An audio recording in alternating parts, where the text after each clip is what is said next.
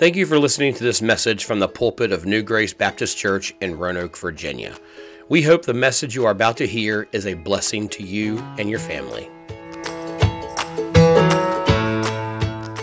So let's get our Bible open to 1 Samuel chapter number 18. 1 Samuel chapter 18. Now we're going to be skipping around in Samuel, uh, getting probably to verse 20, 22 this morning, but we'll start in 1 Samuel 18 and uh, we'll go from there. in 2010, Burger King ran an ad campaign to try to promote uh, the Whopper. And they, they ran a campaign where if you would, you would sign up uh, for this campaign on Facebook, and then if you unfriended 10 people on your Facebook friends list, they would send you a coupon for a free Whopper. Y'all would give up 10 people for a free Whopper. I'd give up like one of you, one of them for a free Whopper, pretty, pretty much. Uh, but the, the ad campaign, and what would happen is you would sign up and you would unfriend people and you would kind of send them a notice, and then they would contact the people you unfriended and tell them that they got unfriended for a hamburger. So, I mean, just they were building bridges all over the place and you know, helping people connect. Uh, but when, you know, it, it, it worked, the stunt really worked. Within a week, 233,000 people had been unfriended on Facebook for Whopper.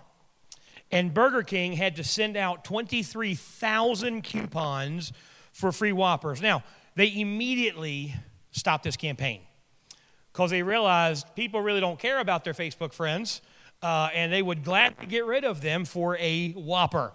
Uh, now, Facebook friends are obviously not real friends. Most of us have way too many, way more Facebook friends than we have in real life. We have people on our Facebook friends list that we, we really haven't seen, and, and I've got people I went to high school with, I'm friends with, that I haven't spoken to since high school.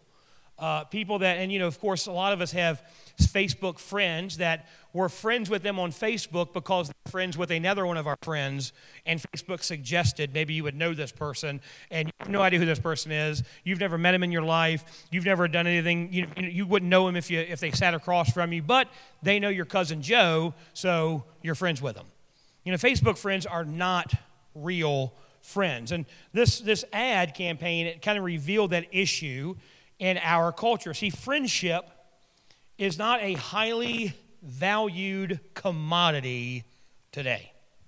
There was a recent uh, survey that asked a question, and the question was In the last six months, how many people outside of your family have you discussed an important personal matter? Over half the people who were surveyed could not answer that question. Now, this is especially a important issue and a serious issue when it comes to men. You know, we as men, uh, we stop generally making friends after we get married. You know, most men don't have relationships where you can open up with another man who's not part of your family and reveal deep burdens and deep problems that you're struggling with and really reveal some things that you're dealing with um, especially when we get older. Women are very different. That's why April can have a women's event where you're picking up trash on 81 and a hundred women will show up. I'll have a barbecue where I'm giving away a hundred dollars to everybody that shows up, and it's like pulling teeth to get men to show up. Uh, men just we just we just don't value friendship like women do. Uh, men we only tend to be connected on superficial levels. We talk about work. We talk about sports. We talk about hunting. We talk about golf. We don't talk about our, our dreams. We don't talk about our, our burdens. We don't talk about the problems that we face in life. The same sur- sur- survey showed that one in 10 men, only one in 10 men, had someone that they could discuss issues of money or marriage with. And one in 20 had someone that they could openly discuss their feelings with. 1 Samuel 18 is all about friendship. And it's especially vital for men to hear. Now, there's something for the ladies too, so ladies, don't you tune me out or get up and walk out. There's something here for y'all too, because it's the Word of God and it's for everybody. Uh, but one of the, uh, this is a story about two men. It's one of the greatest stories of friendship in the Bible. And it shows us how to truly develop good biblical friendships. So look at uh, chapter 18, start reading in verse number 1. And it came to pass when, when he had made an end of speaking unto Saul that the soul of Jonathan was knit with the soul of David, and Jonathan loved him as his own soul. And Saul took him that day and would let him go no more home to his father's house. Then Jonathan and David made a covenant because he loved him as his own soul. And Jonathan stripped himself of the robe that was upon him and gave it to David and his garments, even to his sword and to his bow and to his girdle. Now, that's a, that's a vital uh, part of the, the, the, story right there where uh, Jonathan is taking off his robes, he's taking off his armor, he's taking off his sword, and he's giving it to David because it's not like David showing up in, you know, ratty clothes and Jonathan's just like, oh man, I got plenty of clothes. I've, you know, take my coat. I've got plenty at home. Don't worry about it.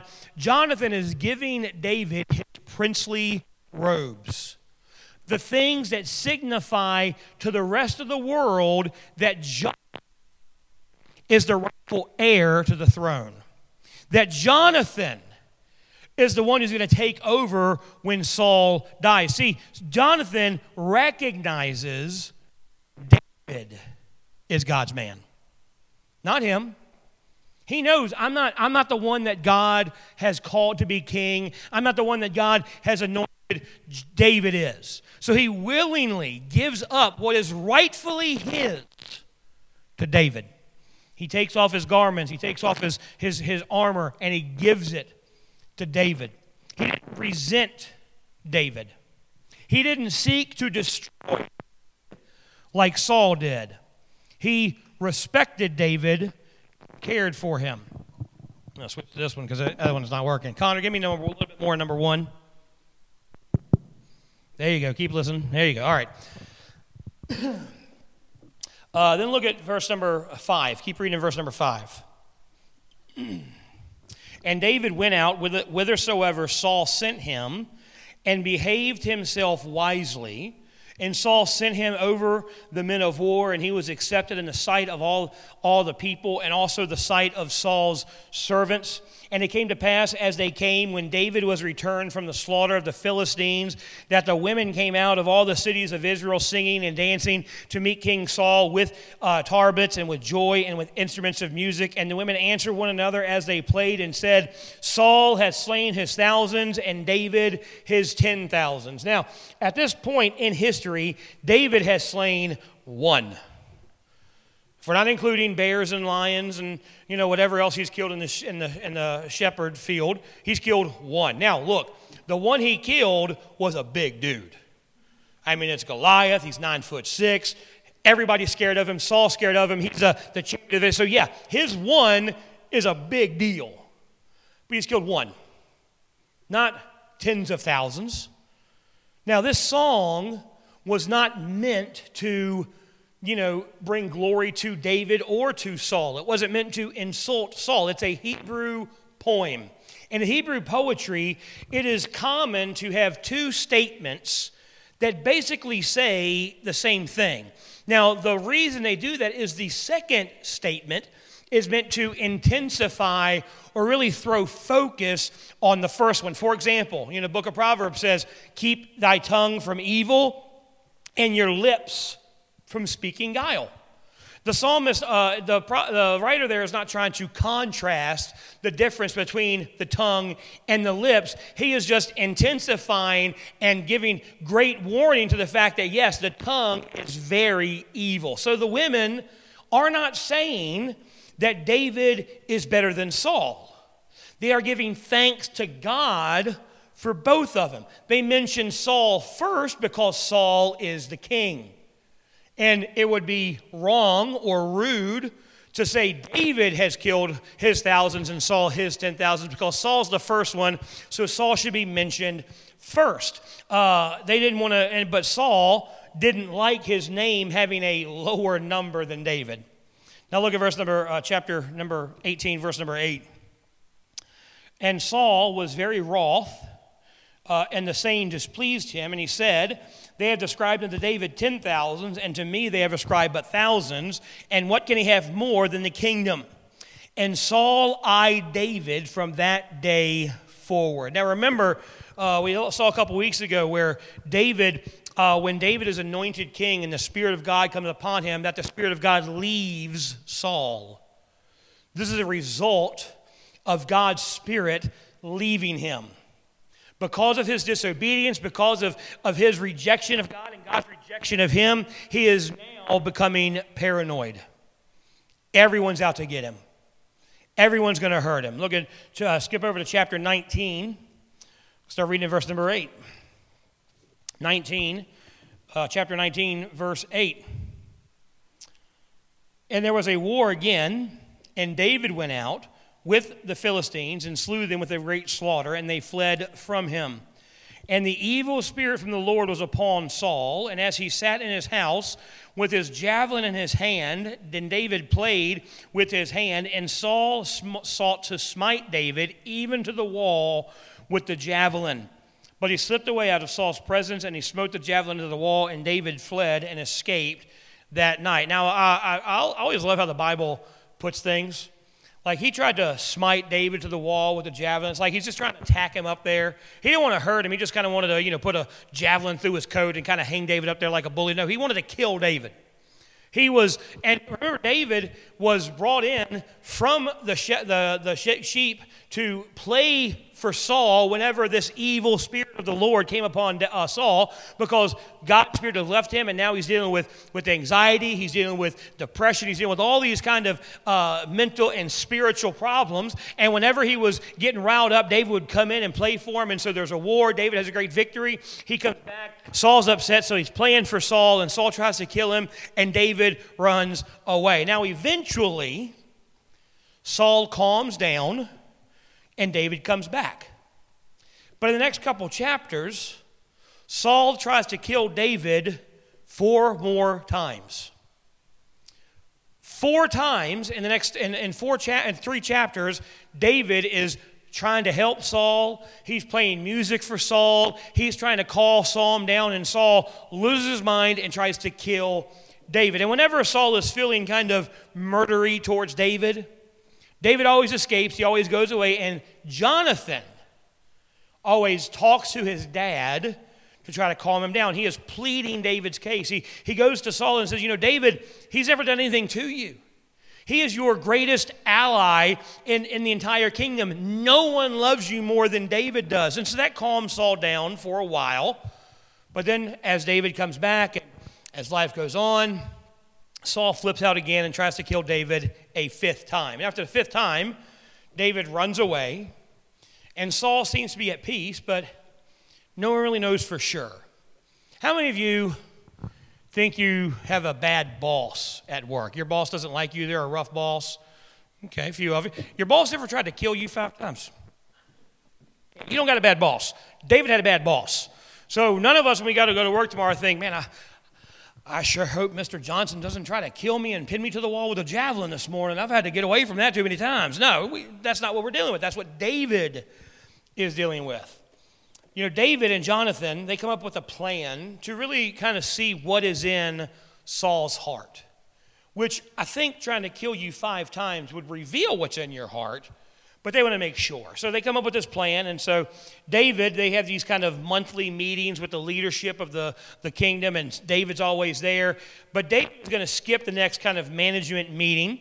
Uh, and when Saul asks where David is, Jonathan's going to tell him, you know, he had a family issue, had a problem back at home, had to go home and deal with it. And their, their thinking is if Saul is okay with it, if Saul's like, oh, well, you know, he's got to take care of family, He's got to, he's got to take care of them. Family's important. Don't worry about it. Then, if he's okay with it, then he's fine with David. But if he flips out, then he, he's going to kill David one day. And so, sure enough, he gets mad and he tells, Saul, tells Jonathan his entire elaborate plan to kill David once and for all. So, Jonathan tries to calm him down, uh, and eventually, Saul gets so mad at Jonathan for defending David that he tries to kill his own son. So Jonathan goes out, and they had this, this elaborate uh, kind of system to give David the answer. David's going to hide out in the woods. It's a 30 mile journey. And so Saul walks 30 miles, or Jonathan walks 30 miles to where David's hiding in the woods. And he's going to shoot some arrows. And if he tells his, the guy who gets his arrows, hey, it's a little further behind, you know, past you, then David knows Saul's going to kill me and I can't come back. And if, hey, if, the, if Jonathan shoots the arrow and tells his, his arrow retriever, hey, it's this way, then it's fine. It's an elaborate kind of system, which in this time period, they could have just met somewhere and he said, yeah, you got to run, dude. But they come up with this plan. They, David gets the message that Saul is going to kill him. So he has to run. But he has to see Jonathan first. He wants to say goodbye to Jonathan. So flip over in chapter 20. We're going to start reading in verse number 41. 1 Samuel 20, start in verse number 41.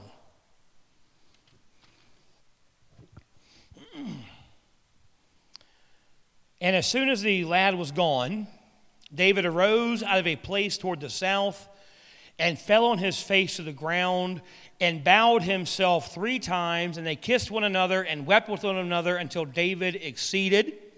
And Jonathan said to David, Go in peace. For as much as we have sworn, both of us, in the name of the Lord, saying, The Lord be between me and thee, and between my seed and thy seed forever. And he arose and departed, and Jonathan went into the city. Now, there's a lot that we can unpack here in this passage about a lot of different, in this story, about a lot of different issues we deal with. But I really want to look at three things that this story tells us about friendship. First thing I want to look at is number one, the character of friendship the character of friendship more than anyone else in the Bible besides Jesus. Jonathan demonstrates three characteristics of a true friend. The first one, the first characteristic is selfless love.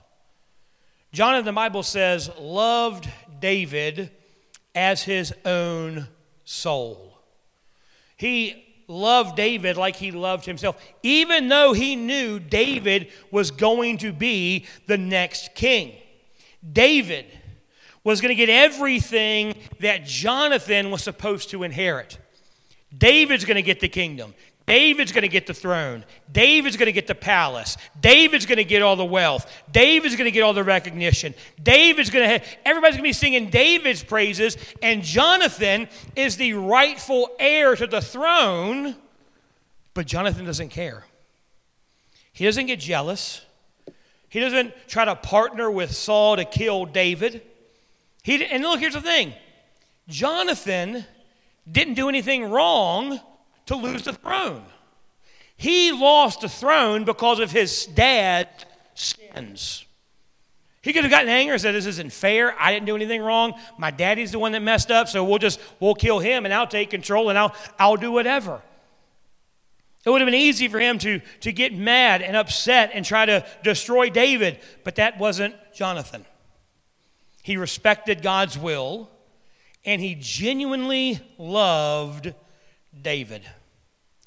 You got to ask yourself when you see on Facebook or Instagram or wherever, when you see a friend get blessed, when you see someone that you know or you grew up with or you're, you're close to or a coworker, when they get a promotion you should have gotten, when you see your, your friends on Facebook taking a, a great vacation and you can't even afford to go to, to Kroger to get some snacks, when you see all these things, do you get jealous of them?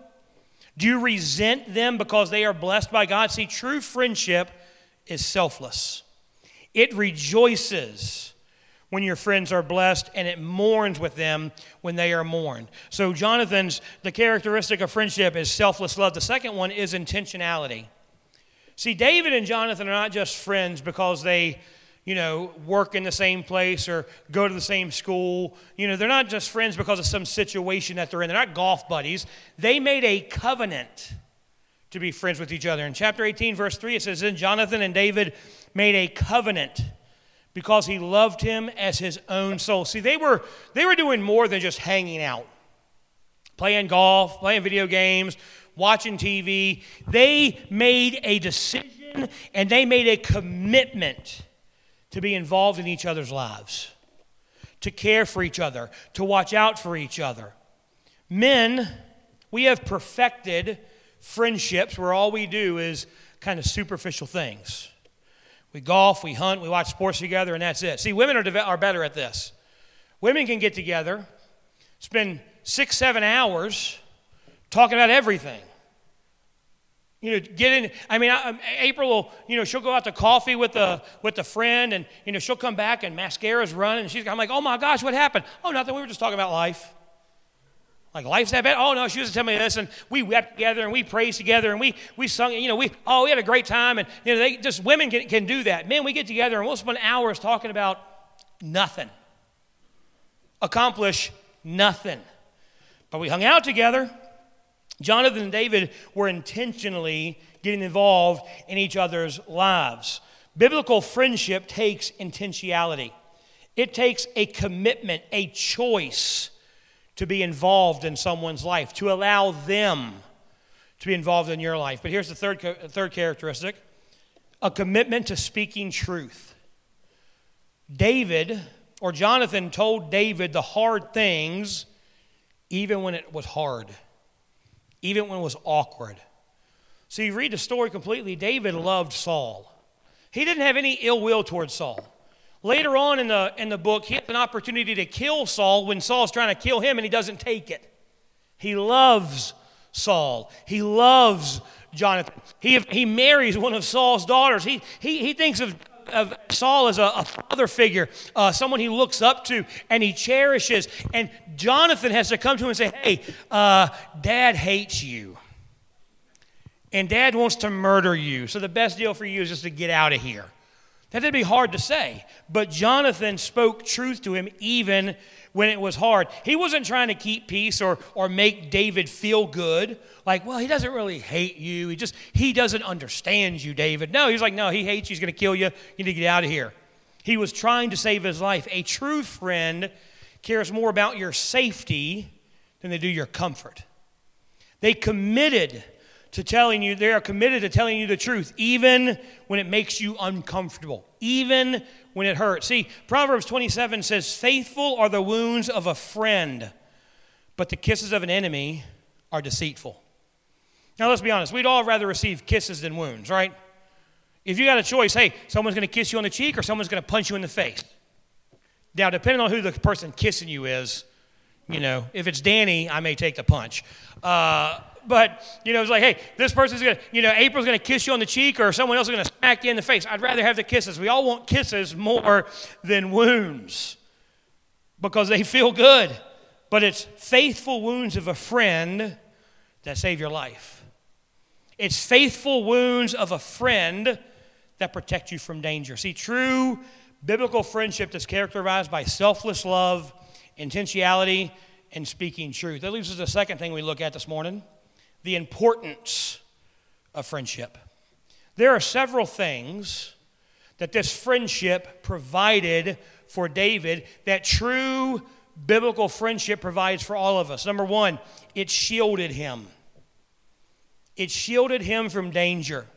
Jonathan alerted David to danger that David wasn't aware of, that David couldn't see. Ecclesiastes 4, Bible says, two are better than one because they have a good reward for their labor. For if they fall, the one will lift up his fellow. But woe to him that is alone when he falleth, for he hath not another to help him up. Again, if two lie together, then they have heat. But how can one be warm alone? And if one prevail against him, two shall withstand him. A threefold cord is not quickly broken. See, the central point of that passage is pretty clear. We are better together than we are alone. Man was not created to be alone. Remember in the Genesis, God creates the garden, He creates heaven and earth, He creates the sea, the, the animals, He creates man. He looks at everything, and everything He says, Man, that's good, that's good, that's good, that's very good. He looks at Adam by himself and says, That's not good. So He makes a companion, a helpmeet. When you look at the original Hebrew help me, doesn't mean, you know, like we kind of think of, oh, well, he's got someone to wash his clothes and do his dishes and take care. No, help me means partner, someone to do life with. Basically, if when you really get down to it, Eve was Adam's best friend. Now, best friend he had romantic, romantic relationships with, which is fine, which is what your wife should be. April's my best friend. I can tell her anything. She can tell me anything. And, and she knows everything about me. I know everything about her, generally speaking. But I know if there's one person in this life I can, I can go to and I can reveal my hurts and my pains and my discouragement, it's April. Now, do I need other people that I can? Yes, I do. I need to work on that. God's preaching to me while I'm preaching to you that I need to have better friends. I need to be a better friend. But friends shield us from danger. We all have blind spots in our life, things that can come up and can hurt us, can destroy us, can ruin us that we don't see, weaknesses and dangers in our lives that we don't see the danger to. And our friends are there to help us see those blind spots, to see those dangers that were coming up in our own heart. Proverbs 18:1 says, "Though a desire through desire, a man having separated himself seeketh and intermeddleth with all wisdom." When you isolate yourself from other people, when you isolate your heart so it doesn't get hurt, your, your heart's going to grow selfish and it's going to intensify the deformities of your sin. Think of it like a yard of a blind person. You know, blind guy's got a yard and he wants to mow the yard himself. He's going to miss some spots. He's not going to know where to pull the weeds. You're going to go out and look and see, oh, oh, well, man, your yard looks great, but there's all kinds of curd, you know, stuff he missed. And we see the, the things he missed, but he doesn't see them. We all need people to help us see those problems in our life. When we need, pe- we need people close to us that can speak into our life and tell us when we are making bad decisions. The importance of friendship is it shielded him. Second thing it did was it strengthened him. Dave, Jonathan spoke courage into David's life. David is ready to give up when Jonathan tells him, hey, daddy's going to kill you no matter what. Jonathan, David's ready to give up and say, well, I'll just go back and let him kill me and be done with this. I'm, I'm tired of it. He's ready to give up, but Jonathan reminded David that God had a plan for his life. Jonathan reminded him that, yeah, it, it seems hard now, it seems bad now, but God's got something for you. Yeah, Saul's on the throne now, and Saul wants to kill you now, but God's promise put you on the throne. See, true friends multiply your strength. See, God designed us to work that way. When you, uh, how many of y'all, you know, when the when the winter's coming, and we always see geese flying south of the winter, we're always flying in a V. You know why they do that? Geese can increase their range by 71% by flying in a V than they can on their own. Because what happens is as they're flying, the bird in front creates an updraft that the rest of the geese kind of get to ride and their strength and they can go further. Now, of course, the one in front gets tired, but when the one in front gets tired, he just drops back to the back and one takes the front and they keep going. They can go 71% further just by flying together. You know, one horse, you can hook a horse up to a, a plow, and one horse can pull 5,000 pounds. But two horses working together can pull 15,000 pounds. See, working together doesn't just add to their strength, it multiplies it. Our strength multiplies when we pull together with a friend. When you know someone is grieving with you, when you know someone is hurting with you, when you know someone is worrying with you, it lightens the load that you're carrying. Close friendships sustain us, they strengthen us. That's why, honestly, probably the most important aspect of a Christian, of a good marriage, is friendship. If you're not friends with your spouse, it's going to be a rough go. You're going to have a rough time of it. But if you're friends, you can get through everything together. You can get through anything together if you're true friends. So it strengthened him. Third thing it did was it shaped him. David, at the end of it, towards the end of his life, or later on in his life, He's going to show incredible generosity and selflessness to others. After David takes the kingdom, of course, tragedy has struck uh, King Saul's family. The whole family is wiped out. David had nothing to do with it. God worked it out where David's family, or uh, Saul's family, is wiped out, and David is made king. David goes to his advisors and asks, Is there anyone in Saul's house? Is there anyone in Jonathan's household left alive that can be good to. Now, during this time, typically, if the new king asked about that, it's because he didn't want to make sure, he wanted to make sure there were no heirs going to come up and try to take him off the throne. So th- there was one guy left, Mephibosheth, who was a child when Saul and Jonathan are killed. And so as he's, as he's being left out of the palace, they drop him. He's, he's a crippled kid, but they keep him in hiding because they're afraid David's going to kill him. Well, David tracks him down, and he doesn't kill him. Brings him back to the palace, dresses him in the, in the, the princely robes, sits him at the king's table, treats him like a son. He does to him what Jonathan had done to him. He treated him like a son. Jonathan's generosity had shaped who David became. Jonathan's character shaped David's character. Psalms 13 20. He that walketh with wise men shall be wise, but a companion of fools shall be destroyed. You know, Craig Groeschel, he, he says this about that verse. He says, Show me your friends, and I'll show you your future. You become the average of your five closest friends. So choose your friends carefully. You know, we all have areas that we want to improve in. We want to be a better parent, a better employee, a better, better spouse, a better Christian. What if the decision to become what you wanted to be was really a decision of who you chose to be your friend? Find someone you admire. Like, man, they, they really walk with God. I'm gonna, I want to be like them and become their friend and become their confidant and get a part of their life. You could be one friend away from changing the course of your life. Check out this diagram up on the screen here. We all, oh, y'all can't see them because it's black and I can see it. It's better back there.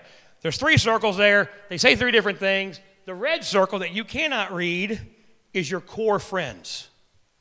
Those are the people, these are the Jonathans in your life. These are the, the people that you can confide in. These are the people that help you, that strengthen you, that shape you. Everyone in that circle should be a Christian. Every single one of them. The next circle you have is your community.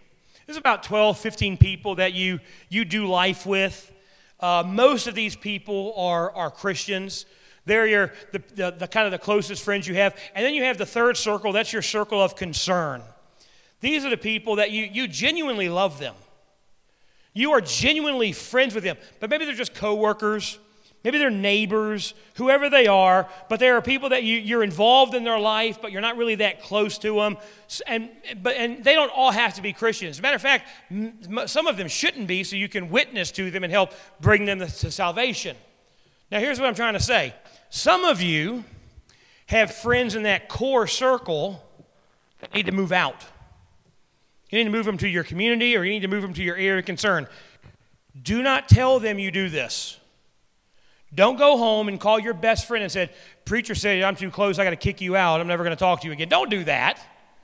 Just in your own life, say, I'm going to move them from my core friends to my community friends or my area of concern or people that I'm not that close to.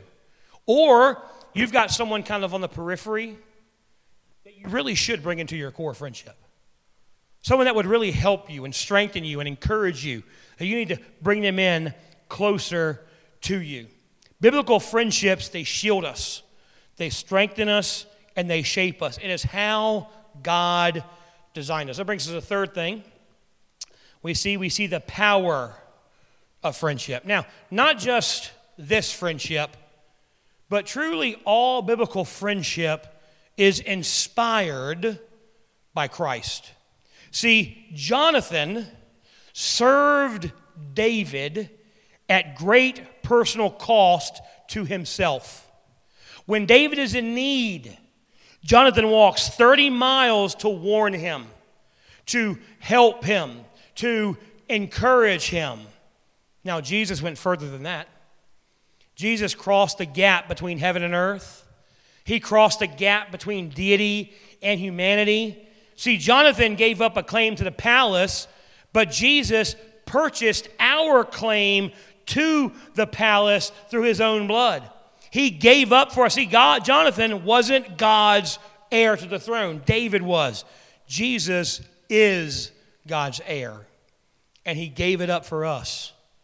Like Jonathan, Jesus laid aside his royal robes and He gave them to us. And when we turned our back on Him, when we reject Him, when we refuse to walk away from, from our sin to be with Him, when we refuse Him and reject Him, He is always there for us. He never walks away from us. His friendship helps us be the kind of friend we see in Jonathan. Crawford Loritts, theologian, said, How can you, how can you be this kind of friend, the kind of friend we see here in 1 Samuel? You must be overwhelmed with the friendship of Jesus Christ. Jesus gave his own life, his own sword, his own robe so that you could be saved. And in doing so, he transformed you. What about when your, your friends disappoint you? Your friends, anybody ever been hurt by a friend? Yeah, those are deep pains. When someone you trusted, you loved, you cared for, when they hurt you, and we all feel it sometimes. You know, in Psalms, David reveals multiple times when friends or family members disappointed him. In Psalm 55, he laments the deep betrayal he had experienced. He says, For it was not an enemy that reproached me, then I could have borne it. Neither was it he that hated me that did magnify himself against me, then I would have hid myself from him. But it was thou, a man mine equal, my guide and mine acquaintance. A friend had betrayed him, and few things hurt worse than that. Or maybe it wasn't even a, a betrayal. Maybe we were, maybe they were unaware of, or they were not paying attention to our needs. They didn't, they didn't call when we thought they should have. They didn't reach out when we, when we needed them. They were so, preoccupied with themselves that they, they didn't notice that we were hurting. Every earthly friendship you have will disappoint you at some point in your life. Even the good ones, even the Jonathans are going to let you down, are going to hurt you. When that happens, that's where we lean on Jesus, not only as our example, but as a true friend.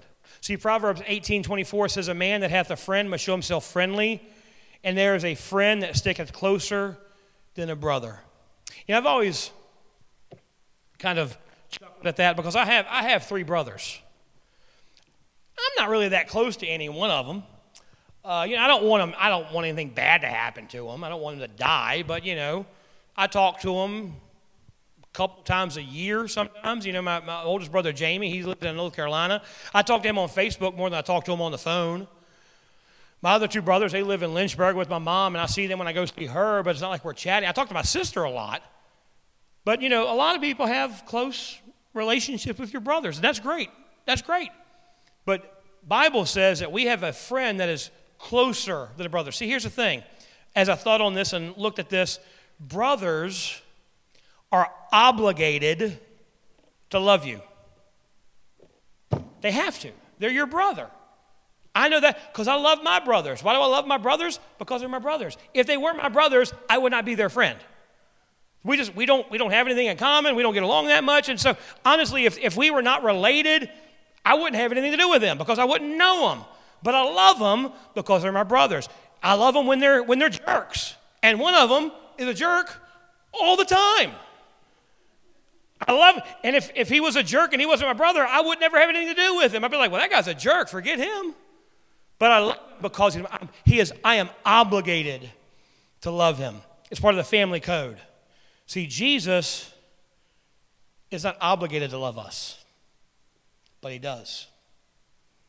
He was not obligated to leave heaven and come to earth to live a perfect life because we couldn't live it, but he did anyway because he loved us. He wasn't obligated to be arrested for crimes he didn't commit, but he loved us and he did it anyway. He wasn't obligated to allow the Roman soldiers to scourge him and to rip up his back and to mock him and to spit on him and to pull out his beard and to put on a crown of thorns because of our sins, but he did it anyway because he loved us. He wasn't obligated to be nailed to a cross and hung between heaven and earth and have the sins of the world placed on him and absorb the wrath of God for my sins and your sin. He wasn't obligated to have God the Father turn his back on him for a while because he saw my sin on him. He wasn't obligated to do that, but he did it because he loved us anyway. He died He rose again because he loves us. He is closer than a brother. He took the wrath for our sins. He died the death we should have. He went to hell for us and he rose again for us. He will always shield us. He will always strengthen us. He will always sustain us. And He will always shape us even when others fail. Having Jesus as a friend helps us be better friends to other people, helps us be complete, forgiving friends. You know, some of us, we can't forgive someone who's hurt us and we think it's because what they did to us, but it's really because we're so needy. We're always nursing our wounds, concerned about how others have let us down. And that's why we can't be a good friend. Here's the thing hurt people hurt people. The wounds from your past relationships make you a bad friend to others. I can say that because wounds from my past relationships make me a bad friend to people. When you find completeness, when you find healing in Jesus, when you experience Him as a true friend, we're not needy anymore. And we're able to forgive those who hurt us because you realize you've hurt them too. Healthy friendships always start with Jesus. Today, is a day for us to make an intentional choice to pursue biblical friendships. As I close, I'm going to come back to the bigger point of this passage, kind of the, the longer arc of the story of the life of David. See, David is the rightful king. Saul opposes him, Saul tries to kill him. Jonathan surrenders to David's kingship at great personal cost to himself. Jesus is God's chosen king. But for him to truly be king for in our life, we have to give up the throne, our claim to the throne. Only one of us can be king. Either I'm king or Jesus is king. I have to decide who I'm going to let it be. Don't leave here trying to make better friends, but be still disconnected from Jesus. That's the main point of the whole story. Jesus is God's rightful king, and we need to submit to him if we're going to be friends with other people. Let's pray. Heavenly Father, God, we do thank you so much today you've given us. Thank you for the opportunity, the privilege we have to come to. Thank you for listening to this message from New Grace Baptist Church. For more information about New Grace, check out our website at www.reachingroanoke.com.